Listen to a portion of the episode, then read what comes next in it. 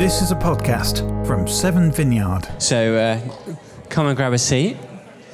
I don't know about you, I'm kind of still still contemplating the loss of England to South Africa last night. Congratulations if you're a South Africa supporter in the house. Yeah. you're so welcome. uh, yeah. If you didn't watch the match, it finished 16 15 to South Africa, and South Africa were winning for two minutes.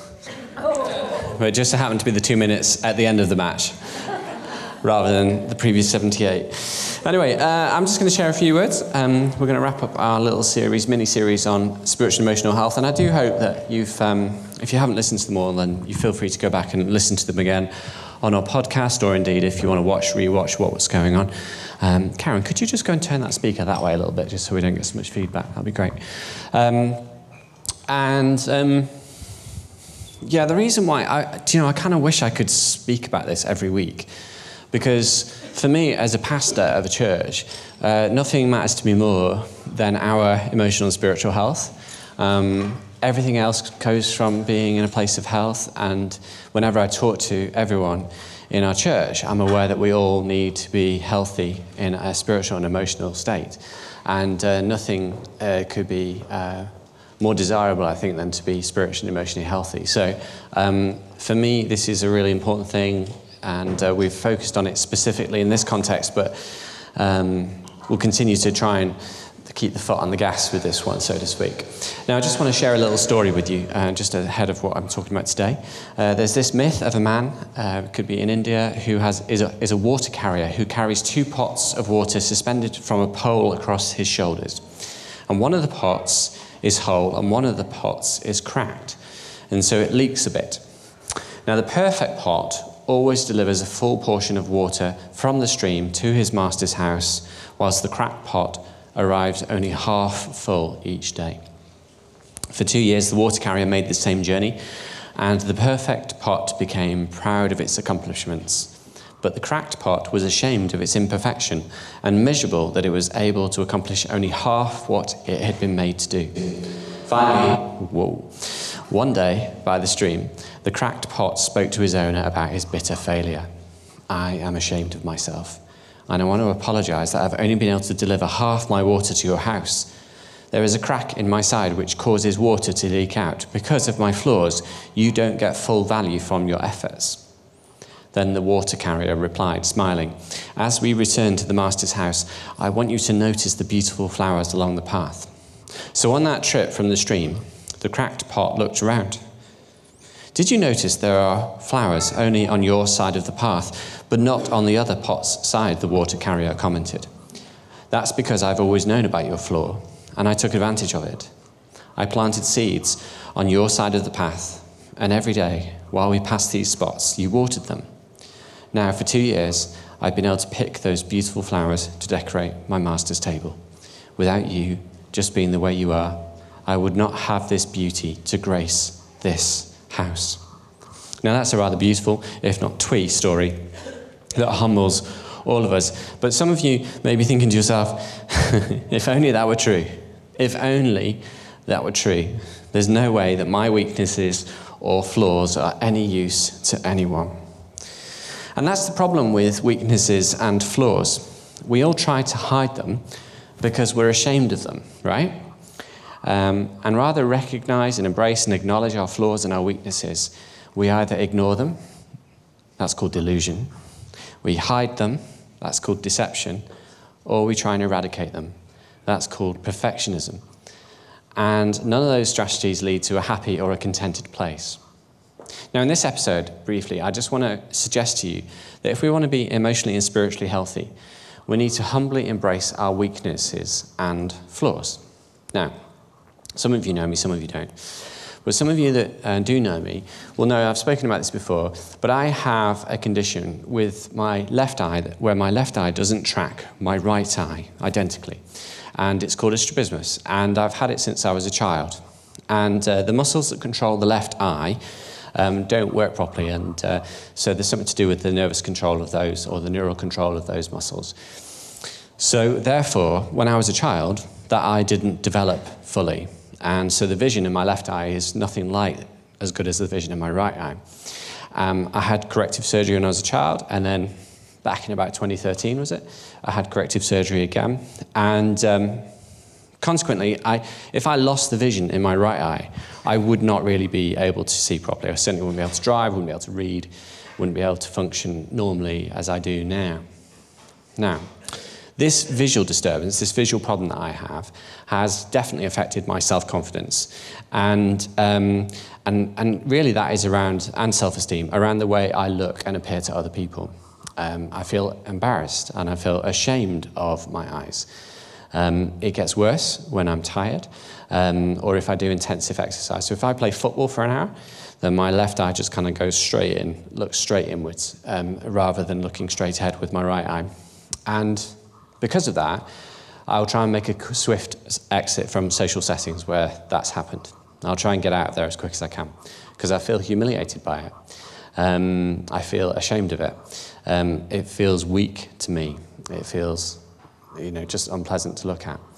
Now, before I had my last corrective surgery, um, uh, I really hated seeing photographs of myself, and even even looking back through the family album now, I feel embarrassed by looking at photos where one eye's looking one way, one eye's looking the other. And um, I feel uncomfortable by that. This, this is a weakness and a flaw in me that I really struggle to embrace as a person. Um, even telling you about it, I don't like telling you about it. I don't like drawing attention to it. Um, when I was writing this on Friday, I thought to myself, I don't really want to tell this story. I don't really want to talk about this weakness, this flaw that I have in myself. I mean, I have other weaknesses and flaws, but I thought I'd tell you about this one. Um, I, I, really struggled to embrace it. Um, uh, my wife, Claire, I, I, find this really hard to believe, um, but she tells me that the best part of my features is my eyes, which I really, really struggle with. I really struggle with. Generally, uh, that is when they're smiling at her. Um, I have quite a powerful uh, fixed stare and frown as well. Um, but usually, my eyes, when they're smiling, she thinks that's the best bit of me. Um, I can't believe that. Because if there was any part of my appearance that I would change, it's my eyes.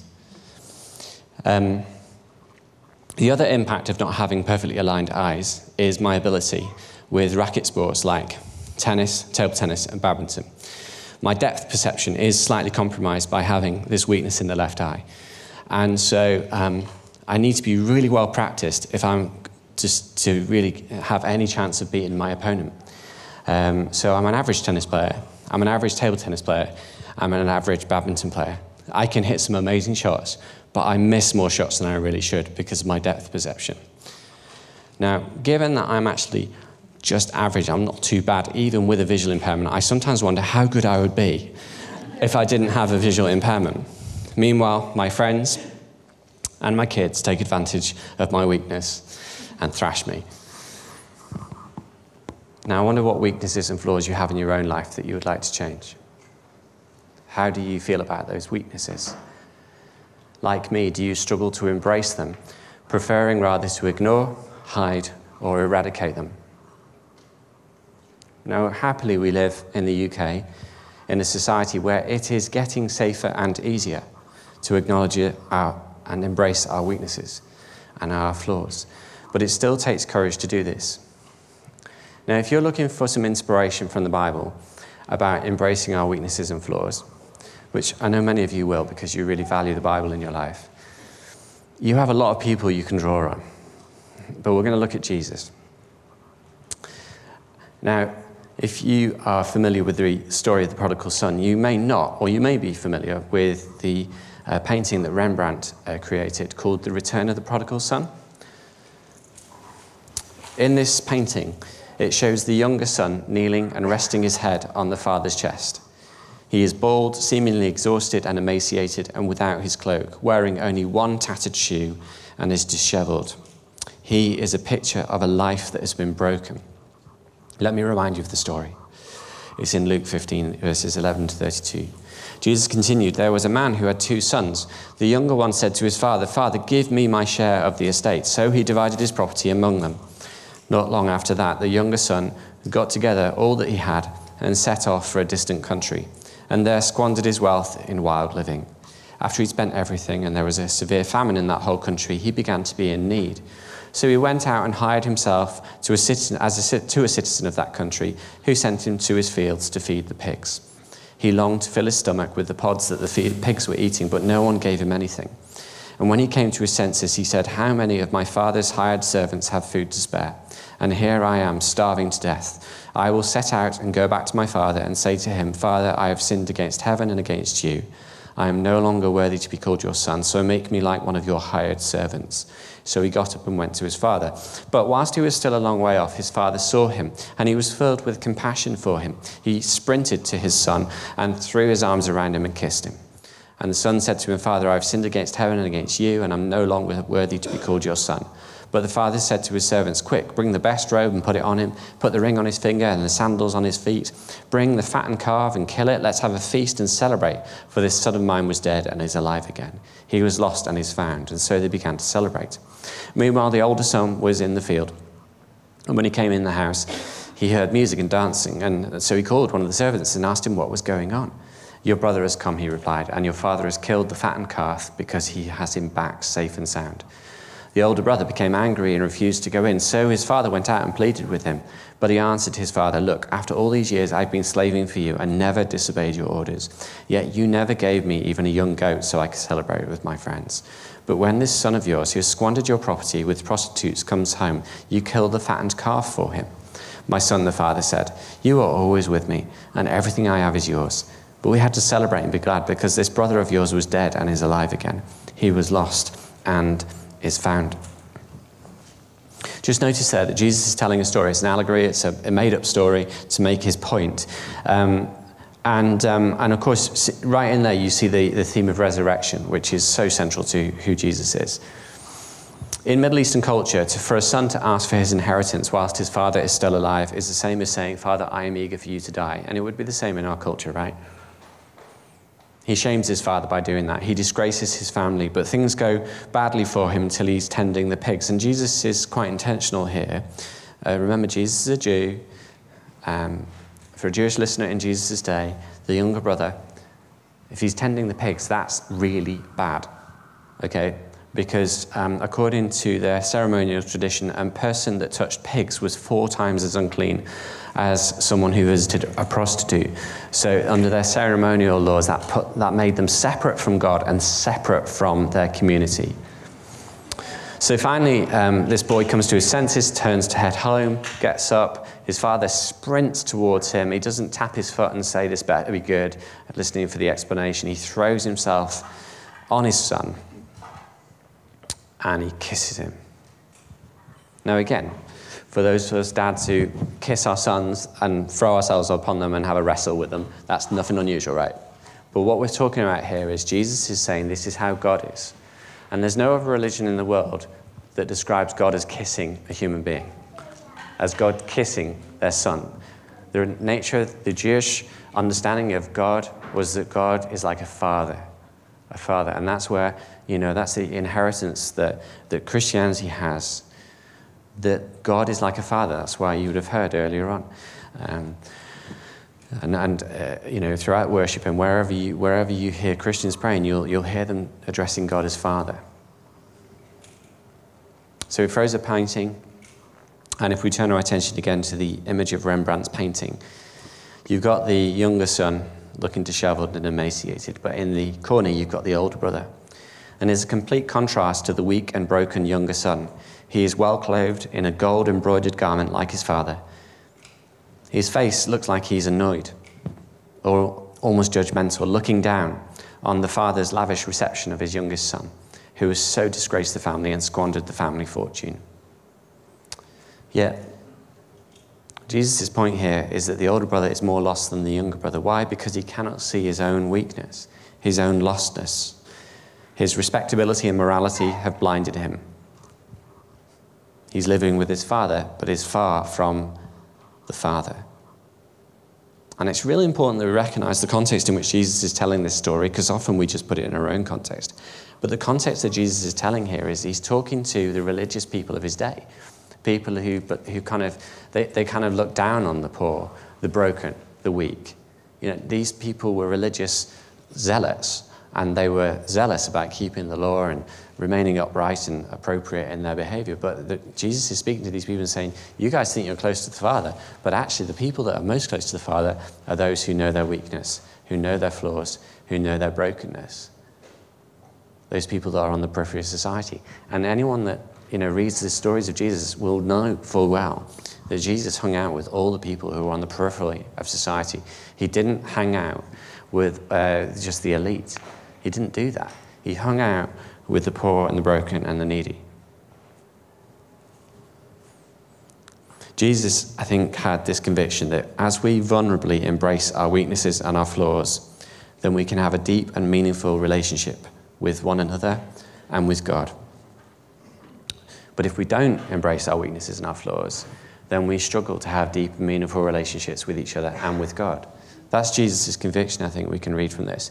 And we, we you kind of see this expressed by Paul, the apostle, as well, in his letters. And he writes in one of his letters, 2 Corinthians 12, verses 5 to 10. He says this I will boast about a man like that. I will not boast about myself, except about my weaknesses. Even if I should choose to boast, I would not be a fool because I would be speaking the truth. But I refrain. In other words, Paul thinks he has much, much to be boastful about. I do wonder if we might actually find Paul quite an irritating character, particularly before he met Jesus. Um, so, because he, he says, even if I should choose to boast, I would not be a fool because I have much to boast about. But I refrain, so no one will think more of me than is warranted by what I do or say, or because of these surpassingly great revelations. Therefore, in order to keep me from becoming conceited, I was given a thorn in my flesh, a messenger of Satan to torment me. Three times I pleaded with the Lord to take it away from me. But he said to me, My grace is sufficient for you, for my power is made perfect in weakness. Therefore, I will boast all the more gladly about my weaknesses, so that the Christ's power may rest on me. That is why, for Christ's sake, I delight in my weaknesses, in insults, in hardships, in persecutions, in difficulties. For when I am weak, then I am strong. What Paul appears to be saying here is, is that when we embrace our weaknesses and flaws, then we start to experience reality as it really is, rather than deluding ourselves. Historians working retrospectively would say that Paul was actually one of the most influential people in the Western world that actually Christianity that we express today in our society, as it has been developed through Roman and then Central European influences, we now have that as the basis of our society. Much of what we consider to be liberal uh, democracy is based on Paul's teaching. Paul's influence is incredible. And, um, and here, here's a man who, before he came to Christ, was considered to be the elite in his society in every way, every way he would have been considered to be the elite. And yet, this is a man who goes through shipwrecks, is bitten by snakes. This is after he's met Jesus, is bitten within an inch of his life. He says, When I am weak, I am strong. Now, there's this interesting phrase he uses about being a thorn in the flesh. Now, some scholars say that his, that's his eyesight, others say it's a chronic physical condition. He, his his uh, letter here says that his weakness or flaw was a messenger from Satan. Now, whether you consider that a literal or metaphoric reference, it is clearly not something that Paul wants. It is clearly not something that Paul uh, doesn't want to change about his life. He clearly wants to change this. He pleads with God to change this. Like many of us who are afflicted with weaknesses and flaws, we don't sit comfortably with them. We plead with God to change our circumstances. At least I do. I don't know about you. And doesn't always happen. And so when it doesn't happen, what Paul does is conclude that he has to live with it. So live with it he did. And actually, he chose to take advantage of that weakness. So rather than uh, denying it, uh, you know, rather than hiding it, uh, rather than trying to eradicate it, he chose to embrace it and use his weakness as a way of train, training himself to cope with other hardships, insults, persecutions, and weaknesses. He's doing what we all do when we embrace our weaknesses and flaws. He turns it to his advantage. So, how do you and I embrace our weaknesses and flaws? How do we do that? Well, first of all, you might do that by starting to write it down. Some of you may already journal, like write down your thoughts, write down your feelings about things, write down your story on a routine basis. Maybe start by writing those things down. Maybe start by saying, What are my weaknesses and flaws? Be honest with yourself to start with. And if you're struggling to see what your weaknesses and flaws are, invite God to show you your weaknesses and flaws. And maybe write them down. And maybe then, once you've done that, maybe take the opportunity to share it with someone who's trusted in your life. I'm not suggesting you should just go and talk to anyone about this, but maybe choose someone who you trust and say, These are some of the weaknesses and flaws I think I have in my life. They may even share a few more with you, particularly if you talk to your spouse. And, um, and what, what will happen is that you'll start to get real with some of the flaws and weaknesses that you have in your life. Then start talking to God about them. We said last week about sitting with our limitations, sitting with our pain and loss and grief, and allowing the Holy Spirit to interact with us on that. But you may not really understand what I mean by that. What I mean by that is sitting with it and saying, God, speak to me about this. Speak to me about this, and then listen. And if you want some help with that, we run something called Emmanuel Prayer, where someone will sit with you and listen to what God is saying for you and with you, and ask you questions about what God is saying to you in a certain context, with a certain memory, with a certain awareness. And you may want to do that. And if you want to do that, speak to Claire. She'll organize it for you. The other thing is you might like to do it more formally. Like we talk about triplets all the time here. And the idea of a triplet is you have two people that you meet with, maybe on a fortnightly basis, just for an hour, and you do some reflective work, and you write down your journal, and then you share that with the other person. And it's just been absolutely phenomenal how this has enabled people to become open and vulnerable with one another in a trusted context, so that things like weaknesses and flaws can be openly admitted and dealt with and embraced and turned to your advantage rather than hiding them or pretending they don't exist or trying to eradicate them. So, there are some very practical ways in which we can do this. I might add, as I've said all the way along through this series, when we talk about emotional health, there are some complex and persistent problems that we may need the expertise of a professional to help us with. As a physiotherapist, I know that I've got expertise and training that can help me help other people who don't have that expertise and training. And yet, there's a lot that I offer people that is just common sense. Common sense, things like stretching, stuff like exercise, stuff like eating healthily, things like that that can actually just make you know, your, your life a whole lot better. And it's the same with emotional health. There is much that we can share with one another that is just common sense. And we would encourage you to share that with one another. But sometimes there's some emotional pain and, and loss and grief and weakness that actually we need to share with people who are trained to help us with that and work through that.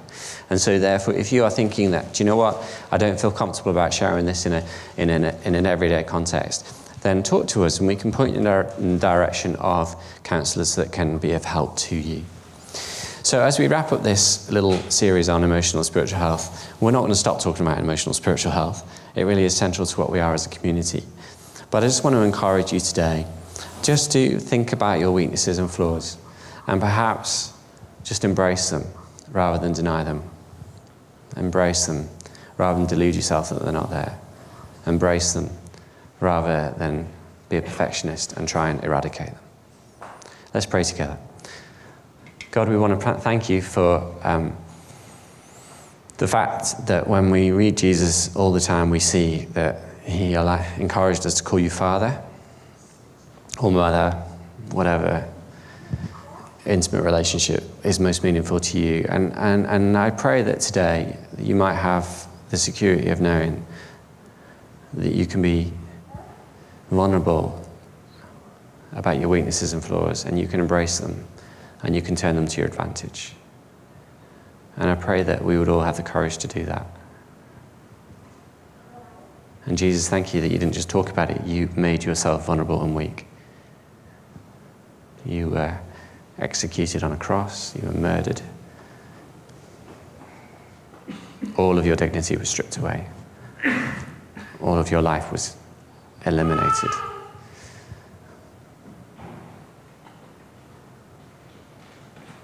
But thanks be to God for the resurrection, which gives us hope that even with our weaknesses and flaws, we can have life. So help us with this, we pray in Jesus' name. Amen.